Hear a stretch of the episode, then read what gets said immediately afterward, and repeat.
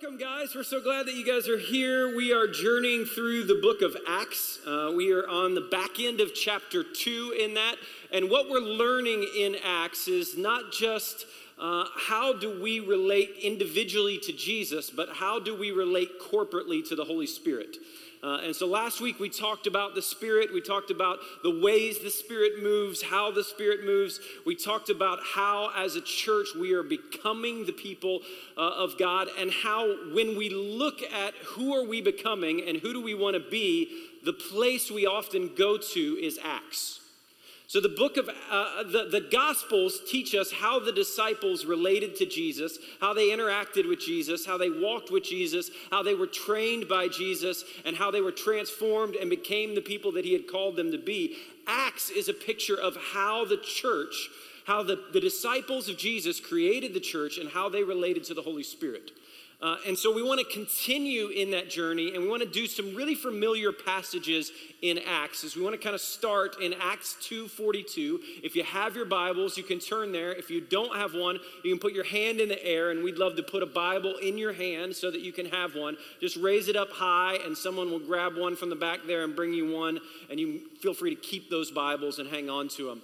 Uh, when, when any family joins together, you have to figure out who you're going to be, right? So uh, we have a lot of young married folks in the room who are experiencing this right now. Come on, young married folks. Uh, we got a lot of folks who have just kind of been married in the last two or three years. And what happens is these two families join together and they become one. And you have to figure out, who are we going to be together? Because we had these kind of rhythms in my family growing up, and you had these kind of rhythms in your family growing up, and now we just have to fight to see who wins, right? Uh, I think it's funny, when when men get married, and I, women, I'm curious about this. When men get married, the thing that people come up and say to you is this, like you'll get like these old guys who've been married for fifty years who will come up and shake your hand, and they don't say like, congratulations, we're super excited for you. They say this, hey, pick your battles. Pick your battles. Do, do women, does anybody ever say that to women, or is it just the men that have to pick our battles? I think the reason why is because we already know the women are going to win the battles, right? So I think your wife, your, your like mothers are saying to you, like, you're going to win. Right? That's what they're saying to you. Like, don't worry, in the long run, you'll win. Uh, but it, this is how we relate to one another. And so what happens is when you're first married, you've got these rhythms. So like when we first got married, our families did holidays completely different. Right? So, so the way that my family did Christmas and Thanksgiving and all of these things was completely different from the way that Sarah did, Sarah's family did. And I was like, no, my way's better. And she was like, no, my way's better. And then she won. Right? Uh, No, and then we we sorted it out. We talked together and we figured out how do we kind of work it together and how do we make this work and, and what does this look like? We vacationed really differently. Like the way that our family took trips, the way that our family rested was completely different than the rhythms that their family had created and the ways that they had lived into and all the things that they did. The way that my family handed, handled their finances was very different than the way my wife's family did because hers was smart and mine was not. Like there's there's all kinds of different ways that when you join together families, you got to figure out who are we going to be now and what are the rhythms that we're going to live into. And I would suggest that the same thing happens in the church every single Sunday. Except it's just not two families, it's lots of families. So we've got a lot of families represented in this room today. And all of us have different backgrounds with church, and all of us have different songs that we prefer. All of us have different styles of worship that we like. All of us have different ways that we want to interact. All of us have different programs that we want us to do. All of us have different hearts in the way that we want to serve. All of us have different passions of things we believe the church has to get involved in. And what we have to do is we've got to come together and figure out who has God called us to be. And so what we do is we lay down our preferences to become who God has called us to be. Because our heart from the very beginning of planting Grace Marietta has not been that we plant a church for us. It's that we plant a church for the community. It's not been that we create the kind of church that we want to be a part of, that we need to be a part of. It's becoming the type of church that this community needs.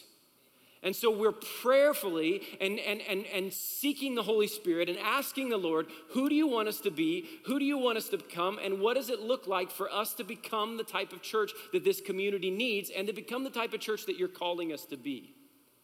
And so we lean into this week after week, month after month, year after year, co-discerning together of who we're becoming.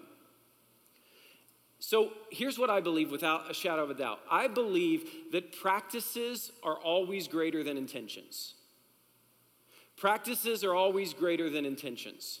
And so there, we, we just kind of came out of a series where we brought in all the pastors from all the different Grace communities and we talked about our values. And our values are great, but let's be honest about our values. They're aspirational.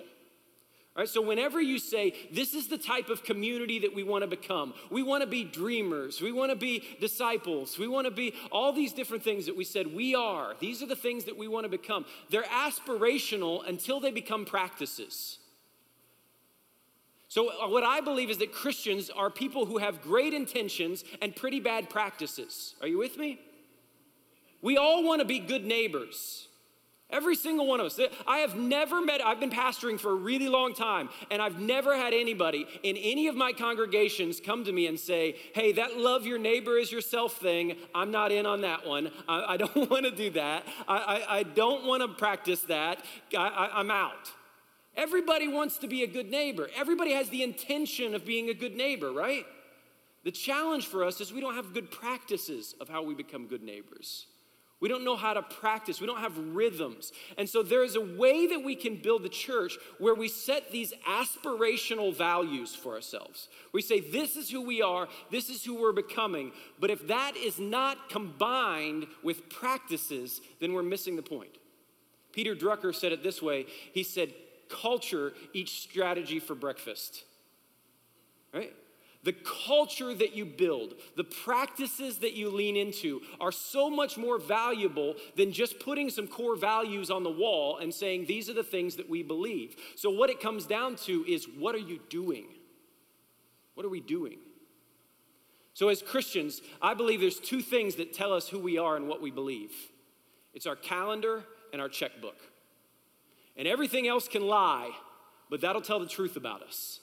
It'll tell the truth about what we really believe. It'll tell the truth about who we really trust. It'll tell the truth about what our real life is. Because the reason we don't do things, oftentimes we've got all kinds of excuses as to why we don't do things. So I don't do it because I'm busy. I don't do it because my kids are running around everywhere. I don't do it because of this. The reason we don't do things is because we don't want to do things.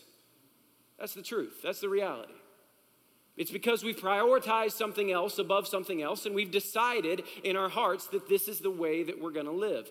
And so for us, we've got to dive down to who are we becoming, what are the practices that we're living into, and how does this all play out for us together? It's kind of complicated. Are you with me? Like, it's not an easy thing to gather a bunch of people together from different backgrounds and, and different parts of the city and everybody with different religious history and church history, and to come all together and say, let's do something together and make a difference in Cobb County. It's a challenge. And so the question is, where do we go for wisdom? Where do we go to discern who we're going to be? And I would suggest we go to God's Word. I would suggest we look at Acts. We look at the early church because it's the framework of how God's people and Jesus' disciples built the church. And so it matters for us. And so we've come up with a couple real simple rhythms that we practice here in the church. The first one is the most fun. All right? This is the, the first one is the most fun. The first is that we eat and we celebrate. That should get a better response than that, all right?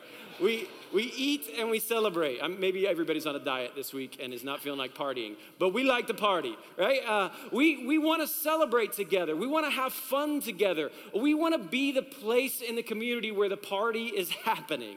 Everybody always tells me, like, it's amazing that Jesus spent so much time with the sinners. It's amazing that Jesus hung out with the tax collectors and the prostitutes and all the people that were running far away from him. That doesn't amaze me at all. That's the heart of God. What amazes me is that they wanted to hang out with him. I don't know a lot of churches where there's a bunch of prostitutes who are hanging out saying, I want to get in there because something's happening there and I want to see what's happening. I don't know a lot of churches or church communities that are known as being the celebrators in their communities, the ones who see the joy in life, the ones who see the good stuff and lean into the good stuff and invite the rest of the community in. We, we, be, we become known for what we're against, not what we're for. And so we want to be a community that eats together. We want to be a community that celebrates together. That's the fun stuff, all right? I think we can all get behind eating. I think we can do that. And we got some people that can cook in here, right? Uh, the Schaefer's House Church, raise your hand. Schaefer's House Church, right there. If you want good food, Schaefer's House Church, I'm telling you right now, that's where it's at. They can cook. It's incredible. Um, they're the ones who are bringing the, the goodness to the meals. So we eat and celebrate. The second thing that we do is that we learn and we pray. We learn and we pray. And so we want to continually be learners. We want to continually inhabit the posture that we talked about over the last few weeks, which is that we listen to God, and when he speaks, we obey.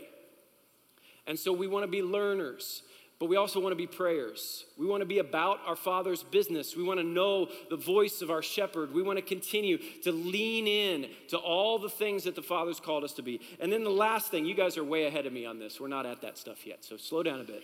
Uh, The last thing is that we want to bless and serve. We want to bless and serve. And so we are constantly looking for ways to bless and serve the neighborhood that we're a part of, the community that we live in, and each other. And there's a difference between blessing and serving, right? Serving is finding a felt need and addressing it. I need this, and I can give this to you, so I'm going to do this. Blessing is just encouraging. It's walking beside. It's being with. It's standing there with each other, because sometimes I don't really have a tangible need. I just need brothers and sisters who will stand with me. I need people who will encourage me. I need people who will urge me on. I need people who will call the best out of me. I need people who will sharpen iron with iron and sit with me when I'm at my worst and when I'm at my best, and maybe eat and celebrate with me. Sometimes that's what we need. So those are the rhythms that we're looking to lean into. And and and and if you're sitting here saying, man, I've been coming to this church forever and I haven't experienced a lot of that, I might suggest that you're not experiencing all of what we have. So I love Sundays. Are you with me? Sundays for a pastor, that's like game day, right? It's, it's the day that you prepare for. It's the day that you pray about. It's the day that you, you stand up and you do your thing. I love Sundays, and I love what happens here on Sundays. But I need you to understand, Sundays are one expression of who we are. Sundays are not all that we are as a church. We, we believe that the church is far more valuable seven days a week than, than a couple hours on Sunday. And we believe that our faith encompasses our whole life, that God is not inviting me to a two-hour Bible study. He's inviting me to surrender and sacrifice my whole life to him and to lay it down. And so we want to be a part of life together. And so today, what we're really going to talk about is house churches. Uh, it's a huge expression of who we are. Now, house church might be a new phrase or a new wording for some of you. Um, it's not a small group. Uh, so if you're used to small groups, the difference between a small group and a house church is this. Small groups are about you. House churches are about the world. So small groups are about, I need to get my teaching fix for the week. I need to learn a little more. I need to grow a little more. I need to get something for me. And they become very insulated. They become very self-centered. And they become all about, what can I get? A house church says, I don't want this just to be about me. I want this to be about the world. Uh, if, if you're familiar with the term missional community, that's also a very good term. So what we hope in our house churches are that two things are going on. The first is that each of our house churches have a mission. And this mission is something that we can do together that we can't do on our own. It's that we're pursuing where we believe God is calling us together in the community. And the second thing is, we want people to belong. We want family to happen in these missional communities, in these house churches. We want people to be connected to each other and connected to the mission of God. And here's the, here's the reality. In this room, there are a bunch of you who are really excited about the mission. All right? I can tell you who you are. You are the people who want to get stuff done. There are lost souls in our community. There are needs to be addressed. There are broken people. There are hurting people. And you want to get out there and you want to make a difference and you want to be involved and you want to be engaged and you want to take that next mountain or that next hill that the Lord has placed in front of you and you want to get some stuff done. And some of you in this room, you are thrilled about the mission of God. You want to be all about the mission of God. You're super excited about the mission of God. There's a second set of people who are like, yeah, the mission's kind of cool, but I really just want to belong. I want to be a part of a family that loves each other. I want to care for each other. I want to pray for one another. I want to lift each other up. I want to encourage each other. I want to stand with each other. I want to be a part of what's happening. I would suggest that these two things are the most central questions that any human asks their entire life. Who am I? Who do I belong to? And what am I supposed to do? And so we would suggest this happens in our community. So here's what happens. Sometimes what we do is we have mission without belonging. So we've got a lot of mission going on, but there's not a there's not a lot of family, there's not a lot of connection happening, there's not a lot of belonging happening. And what we have there is we have a service project. We've all done service projects, right? Is there anything wrong with a service project? No. Nothing wrong with a service project. But we believe a service project is not the greatest way that we become transformed. The reason why is the text we're about to read here in a few minutes in Acts. So we believe that God has called us not just to be for people. So God took on the posture of, of, of the word, the, the theological word is the incarnation. Jesus came and he dwelt among us. He incarnated himself and he became like us, which means God moved his posture from being a posture of I am for you to I am with you. Does that make sense? Oftentimes what happens with service projects is we have the posture that we are for somebody, right? We are for you today. We're going to help you today. We're going to serve for the next two hours today, but we're not consistently going to be with you. Our hope is that we create cultures that are both for and with. Uh, uh, service projects get the kingdom perspective right, but they don't get the covenant perspective right. And so we're doing the Father's business, we're active, we're moving, something's getting done, but we're not knowing each other or the people that we're serving along the way. Does that make sense? Uh, what happens over here is when we have family and belonging without mission, what we create is a community group. Have you ever been a part of a, like a really good community group or a small group where everybody just loves each other? Like you guys really like hanging out together. You're really good at the eating and celebrating part. Uh, you're really good at, at diving in. You feel connected to everybody in the room. Everybody's kind of like you. You you, you kind of love what's going on in that space. That that's a community group. And, and what's happening here is you are with each other, but you're not for anything. So you have family without mission. You've created a group where you really love each other, you love being together, but you're not actually impacting anybody other than your individual lives. Uh, if there is no mission and belonging, I just like to call this an awkward small group. Has anybody ever been to an awkward small group? Come on, be honest. I've been to lots of them. Uh, like the ones where there's like a guy who's like reading the questions. How does Matthew twenty-four make you feel? Right? Like those kind of ones. Or or you walk into the room and you're like, oh my goodness, what did I just walk into? Uh, that's an awkward small group, right? There's there's you, you don't feel like you belong to anybody. You're not really going anywhere. And I would suggest it's not very fun to be there. We want to create a culture where we're living into this concept of house church, which comes from Acts two forty-two. And we're saying to the world, we want to belong to one another. We want family. Guys, I want our house churches to be the place where the big church gets small. I want our house church to be the place where we move from rows to circles. I want our house churches to be the place where we're really known. Where we're really known. You can hide in here every week. I'll just be honest. You can come in every week. You can shake some hands. You can drink some coffee. You can sing some songs and not genuinely get to know anybody in this space. We want to know each other because we can't bless and serve each other if we don't know each other. I can't, I can't lay down my life and self-sacrificially give to you if I don't know what your needs are. if I don't know what your hurts are, if I don't know what's going on, if I don't know how you're struggling with your kids or how you're struggling with your life, we want to become a place where, where this church is a place not for perfect people, but a place for broken people who are becoming who God has called them to be.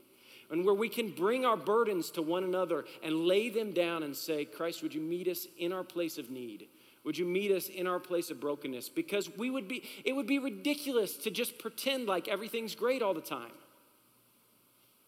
There's Sundays when you walk into this room and everything is not perfect, and everything is not great, and everything is not wonderful. And it's okay. It's okay to bring that stuff to the family of God. We don't need to fake it. God meets us in reality. And then the second thing we want to do is, is we want to be about the mission of God. I, I, I, if I'm going to be a part of a group, I want us to go somewhere. I want us to do something. I, I want to be about the Father's business. I want to be serving and caring and loving. I want to be connecting with the neighborhood and the schools and, and all kinds of different places of need in our community. And I would love to be around some people who are able to help me get further than I could by myself. Because there's only a limited amount of impact I can have as the Hardman family. But when we invite a whole group, a whole section of the church together and say, let's start pursuing this, let's start getting after this, then suddenly our ability to make an impact, our ability to make a difference, our ability to connect is so much bigger and broader. And we've got reach, right? So we're rooted and we're reaching all at the same time. So where does this all come from? It comes from Acts chapter two, verse forty-two. And here's where it starts. It says this. They devoted themselves to the apostles' teaching. And so the first thing we see in there is that they devoted themselves to teaching. They devoted themselves to learning. They decided, hey, this is the posture that we're going to take as a church. We're going to be learners. So the apostles are the people who had been with Jesus. And so what the community at large said is we want to learn from the people who have been with Jesus. We want to learn how to practice. We want to learn what's the patterns that Jesus taught you. We want to learn how to live into who he's called you, us to be. And so what we see is this pattern. God is the initiator. Jesus is the pattern. And the Holy Spirit is the catalyst. God is the initiator. So as we've been talking about the last few weeks, we listen to God and then we obey. We don't do mission for God, we do mission with God. And so God initiates, God sends, God calls, God leads. God is the head of the church. He's the one who tells us where to go. Then Jesus becomes the pattern because we don't just want to capture the works of Jesus, we want to live into the way of Jesus. We don't just want to get the practices right, we want to get the posture right. And so we want the heart of Jesus in everything that we do. So we look to him and we look to his life saying, I want to become like Jesus. If Jesus was living my life, how would he live? If Jesus was, was going to my school, how would he live? If Jesus was working in my workplace, how would he operate and how would he work? We want the posture of Jesus. So Jesus becomes the pattern and then the Holy Spirit becomes the catalyst.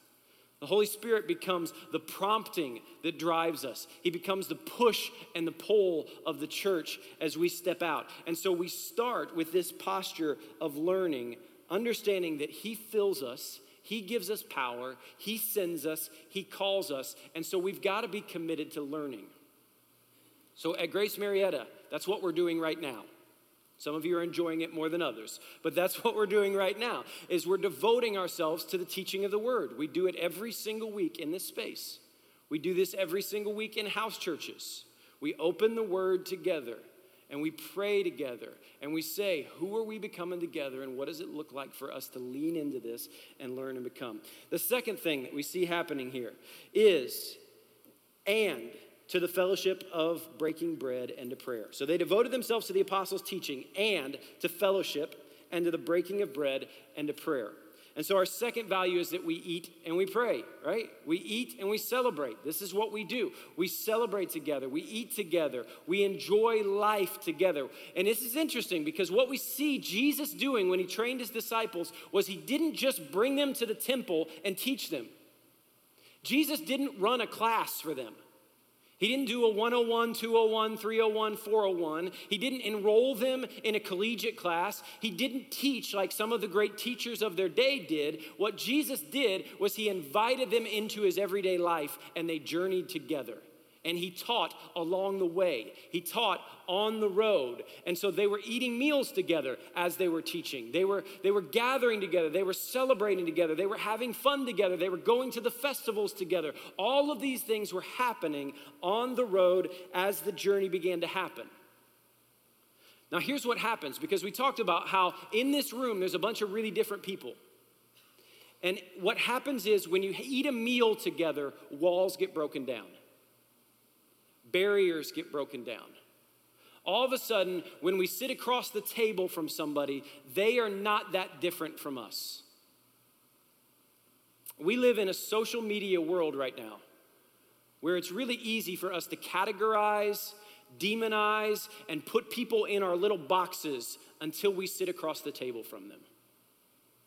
It's very easy for us to name somebody. Well, you believe this, so you are this. You believe this, so you are this. And what we do is we polarize, we place people in boxes, and we name them before we actually know them. And what happens is when we sit down at the table, we start to realize they're not that different from me. This person is not that different from my family. They're not that different from the way that I live, the way that I think. I, I start to understand other people's perspectives. We've become a culture that wants to be heard but doesn't want to listen. And it's incredibly dangerous. And can I just say, it's in causing incredible, incredible damage to our children. The example that we're setting to our children is terrifying. That we're always right, that we always have the answer, that we don't listen to those kinds of people, that we don't have conversations with people who believe these kinds of things, that these people are just idiots and we need to stay away from them. What we need to be creating is a culture of, here's a table, let's sit down and let's talk. I believe ninety percent of the problems in this world could be solved with an open table. I might be idealistic, but I believe with an open heart and an open table, a lot of problems can get fixed. A lot of things can be solved. A lot of angst can be done. But we live in a world now where we can type something up real fast and we don't have to look at a person when we do it. And it feels good to get our opinion out there and get our thoughts out there and get it said, but we don't ever have to interact or dialogue with the person that we sent it with. And something is changed and transformed when we come to the Lord's table that we can't ignore. In Scripture, there are fifty-nine passages about this that use this phrase, one another. fifty-nine passages in the New Testament. Be at peace with one another, Mark nine fifty. Honor one another above yourselves, Romans twelve ten. Serve one another in love, Galatians five thirteen. Be patient, bearing with one another in love, Ephesians four. Submit to one another out of reverence to Christ, Ephesians five twenty-one. In humility, consider one another better than yourself, Philippians two three. I could go on and on. I could read fifty-nine of those passages, but over and over again, Jesus and the gospel writers and the folks that started the early church said one of the most important things that you have to remember is one another. How we love one another, how we care for one another, how we walk with one another, how we invite one another into our lives, how we serve one another. It's one of the most distinct and important things about the church is what do we do with one another? And over and over again, there's this pointing back to the table. There's this pointing back to eating and praying together and fellowshipping together. So when we do fun things at the church, it's not wasted stuff. Like I get some of you who are like, you're the really serious ones and you just want to memorize Judges. And, and, and, and you're like, why are we doing this neighborhood thing? Like, why are we, why did we have water slides out there? Why? Because this stuff matters. Because gathering people in homes, because building relationship, because fellowshipping with one another, because declaring to our community, we are for you and we are with you, matters. And so we want to live into that and we want to lean into that. Uh, next up, it says, everyone was filled with awe at the many wonders and signs that were performed by the apostles. So number three, what they saw the Holy Spirit move in them and through them. They saw miracles. They saw the Holy Spirit moving and working. And, and there's, a, there's this really significant thing. They didn't just see the Spirit working around them. They saw the Spirit working through them. There is a huge difference. There's a way that we can take on the posture of consumers in the church, which is like, I got to come in on Sunday to get my Holy Spirit fix for the week. I got to get my word for the week. I got to get my good songs for the week. And then we walk away evaluating everything based on whether it met my preferences.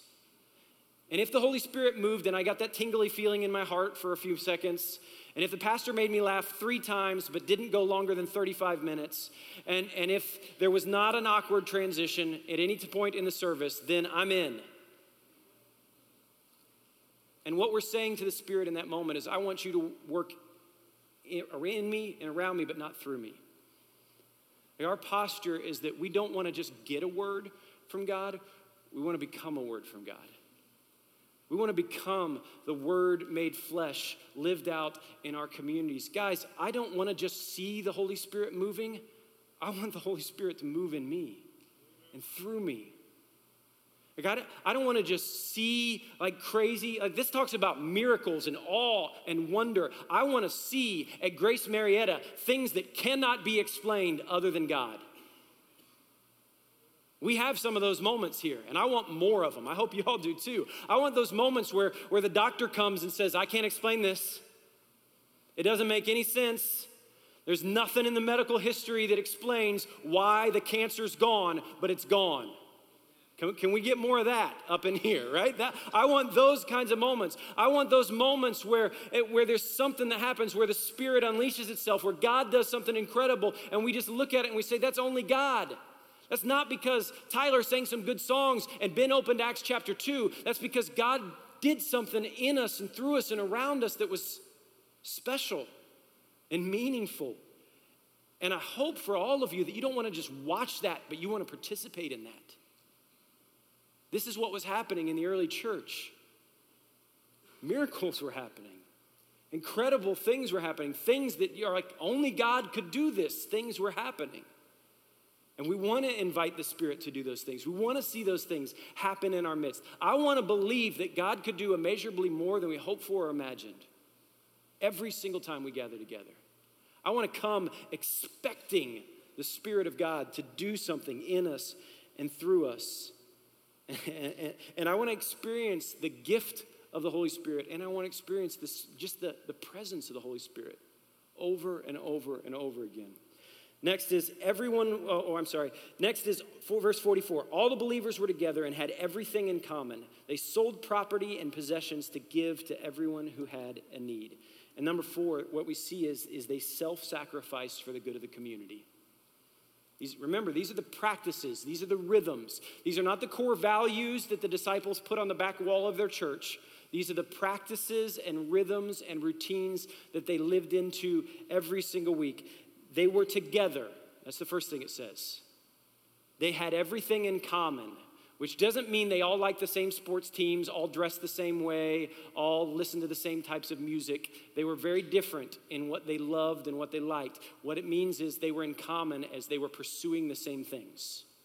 They were pursuing the same things. They were after the same things. And then it says this, they sold their property, they sold their possessions, and they gave to anyone who was in need. We want to be a community that's about radical generosity. We want to be a community that's about how do we give ourselves away.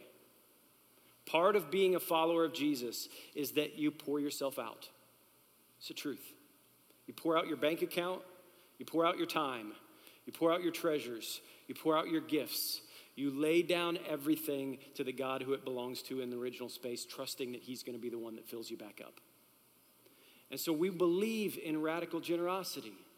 We believe in going above and beyond. And I'll just be honest with you guys. You guys don't see all the books and all the things that we do as a church. We take some risks as a church. We give generously sometimes to the community when it would be easier for us to save that money to fix some things around the building. We, we, we give radically. We, we want to bless and we want to serve and we want to meet needs. And so we try and come alongside of people in the way where we can meet them and love them and serve them. But what has to happen first is you have to know each other. We cannot bless each other and serve each other and know each other's needs if we're not living in community together. And so we gather together, which is the next passage. So verse forty-six, it says, every day they continued to meet in the temple courts. They broke bread in their homes and they ate together. See, eating's in there twice, guys. With hearts praising God and enjoying the favor of all the people. So here's, here's the pattern. They gathered and they scattered. They gathered in the temple together and then they scattered off to their homes. And what's interesting about the New Testament is in the New Testament, the word for home is the word oikos. It's not, it's what we use for yogurt. Uh, but it's the word, it's the word for home or household. And what we see happening over and over, the reason that the gospel spread as quickly and as rapidly as it did through the early church was not because the temple experience was something incredible. It was not because there's this amazing preacher that everybody's coming to hear and they've got a good band and they've got some good programs for kids. The reason the gospel spread, the reason the church grew is it went from house to house to house to house. And over and over again, as we read through the book of Acts, what you're going to see is this phrase, and the whole household came to know Christ. The whole household. So I believe that when, when fathers and mothers become saved, when their lives are transformed by Jesus, then kids, kids are following soon. I believe that when that happens, neighbors are following soon. And what we see is we see multiplication of the church. We see the church growing because we're multiplying from house to house to house to house and becoming something that we couldn't come become by ourselves. So that means that Sunday was not the thing. Gathering in the temple was not the thing. It was part of who they were. It was an expression of who they were, but it wasn't the only thing that defined them and said, this is who I am. It was one part of a larger journey that they were part of. So they gathered and they scattered. And then the last thing, and it says this, and the Lord added to their number daily those who were being saved. So they grew in both numbers, which means the attendance grew, right? There's more people showing up, and they grew in salvations. They grew in the number of people who were saying, this Jesus, I want him. This story that you're telling, I want to be a part of it. This journey that you're naming, I, I, I want it. I need it. I, can I be a part of it? And the disciples over and over again are using the same phrase. Repent and believe and be baptized. Turn from the way that you're heading because there's a better way to live that I want to show you. Believe and trust that God is your Lord, that he's going to do good things for you, that he's working and moving in your everyday life. And let's get baptized. And so our hope, guys, and this is, I'll, I'll be, I'll be really truthful and really vulnerable with y'all. My prayer for our church is not that we just add a bunch of people from other churches who think we've got a better program. The American church has been doing that for the last thirty years, and it's garbage. It's getting us nowhere. My hope for the church, and, and if if you are here from another church, thank you, and and and uh, and we can use you because we need leaders around. But my hope, like guys, I hope that this is our desire. I hope our desire is that I want to see lives transformed. I want to see people changed. I want, I want to see radical transformation from the gospel. I, I want to see people who say, I didn't know Jesus until today, and now I do. I, I, I, want, I want there to be an unlimited supply of people who are wanting to be baptized. Right? We're doing baptize, baptisms like three or four times a year right now. I, I would love to get to a point where baptisms is something that happens every week. Because the Spirit's moving in that way and the Spirit's drawing people to us. Would you pray with me for that? Because right now, here's the reality of where we are. We're growing and we're growing rapidly. We've doubled in size in the last year and we're continuing to grow. But ninety percent of the folks that have joined us are folks that are joining us from other churches. And I would love for us to be reaching people who are unreached right now. I'd love for us to be reaching people who don't know Jesus and connecting with them and being a part of them. Uh, and I'd love to see salvation come. I'd love to see what it says in that passage, the Lord. Notice it says the Lord did it. It didn't say like the good preaching added to their number daily, or the, the good songs added to their number daily, or that they did a new sound booth and that added to their number daily.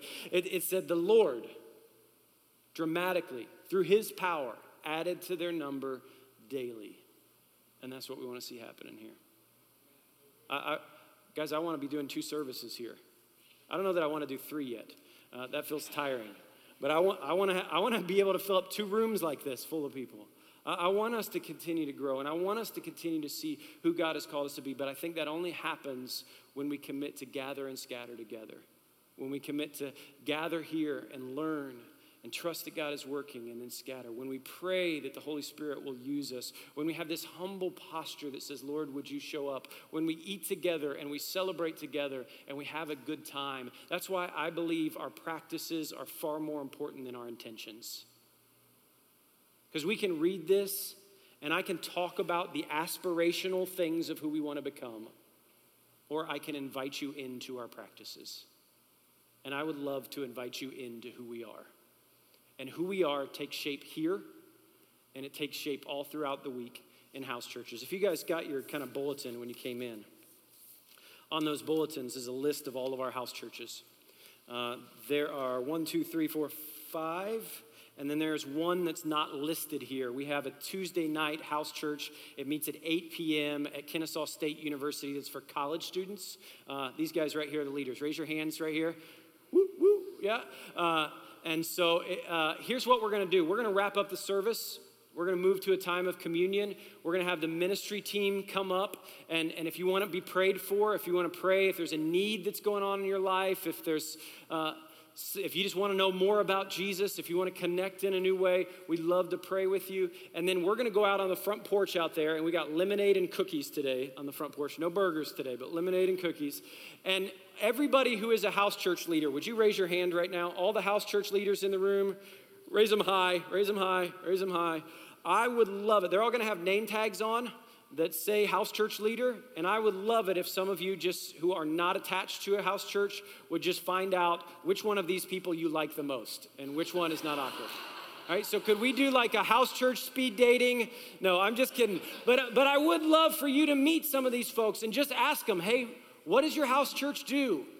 Tell me about your house church. When do you meet? What's going on? Tell me how God is working. Can my family be a part of it? Is this a good place for kids? Is this a bad place for, like, ask them some questions and then find one and say, I'm going to hang out with you guys this week. And take the risk and step in and be a part of it. When, when I was in ninth grade, I showed up to church. And I'll be really truthful to you guys. I didn't listen to a single sermon. The preacher was average at best. I, I, the songs were terrible. All right, there was not a single song that we sang ever that I ever wanted to sing again. The people up front were wearing suits, and I thought, I'm not like those people. Everybody seemed old, and I felt like I don't want to connect with them. But there was these four guys. They were all my age. That invited me to start hanging out with them. And we just started like eating meals together and laughing and doing what kids did in the eighties and, and, and, and just spending time together. And all of a sudden our little group of five became a group of ten, and that group of ten became a group of twenty, and that group of twenty became a group of fifty. And all of a sudden there was this group of peers that I did life with. And, and here's the thing, and this is absolutely true. I, like I, I did not know what I had when I was with those guys. I did not know that I would look back on my life thirty and twenty years into the future and say, I've never had a group of friends like that since then. I've never had a group of friends who urged me on, who called the best out in me, who told me that I could be a preacher. They really did tell me that, right? I, like I had never had a group of friends who loved me and cared for me and welcomed me in. And all of a sudden, I belonged before I became. And I was a part of this family. And out of this belonging and out of this family, God started to birth a mission. And God started to call me to be into the ministry. And I started to think, what would happen if I preached, but I didn't wear a suit? And we sang songs that people liked. Uh, and not everybody was over ninety. Like, what would it look like if we could do that kind of church, right? And, and God started birthing something new. This is our hope, guys. There's a bunch of kids like me. There's a bunch of families like me. Scripture says that God sets the lonely in families, that he invites us in, that we become known for our compassion and our kindness and our generosity and our love, and we want to belong. And out of that belonging comes mission, and all of a sudden the church starts moving and starts multiplying, and we start to see the unstoppable nature of the church of God. Guys, the church is a mess. I'm just gonna be honest with you. I'll be really truthful for you. Our church is a mess. We're not perfect. We don't get everything right. We're gonna make mistakes. We're gonna do some things wrong. But the one thing that we're committed to is doing life together and pursuing God alone. And if you wanna be a part of that, we say, come on. We'd love to invite you in. I know some of you have been coming on Sundays. We wanna invite you into the rest of our life. You've been coming and hanging out on the weekends and listening to the teaching. We want to invite you deeper into a relationship with us. So I'm going to pray.